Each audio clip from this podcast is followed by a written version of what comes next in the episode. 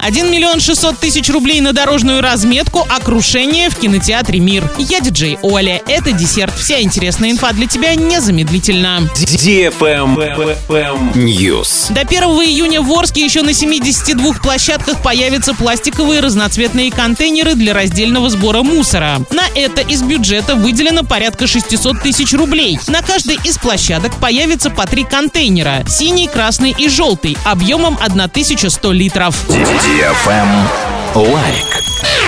Около 1 600 000 рублей выделили в Орске на нанесение дорожной разметки в этом году. Подрядчику необходимо будет очистить дорожное полотно от пыли, грязи и следов старой краски, затем нанести предварительную маркировку, а уже только после этого окончательную разметку. Место проведения работ должно быть огорожено, а саму разметку необходимо наносить только тем материалом, который указан в техзадании.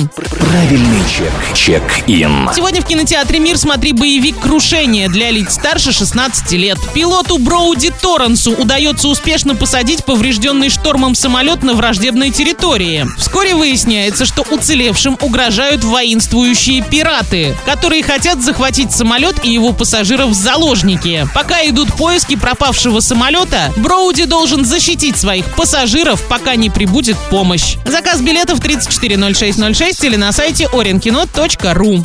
TravelGate. Фестиваль снежно-ледовых скульптур «Кострома. Снежная сказка» пройдет в Костроме с 8 по 11 февраля. Местом проведения фестиваля станет центральная Сусанинская площадь. Главной темой фестиваля будет Костромской край, источник вдохновения Александра Островского. В наступившем году исполняется 200 лет со дня рождения писателя. В фестивале поучаствуют авторы и команды, в составе которых находятся до 10 человек, как профессиональные скульпторы, так и начинающие. Победители определят в 2 номинациях – снежная и ледовая скульптура, без возрастных ограничений. На этом все с новой порцией десерта специально для тебя. Буду уже очень скоро.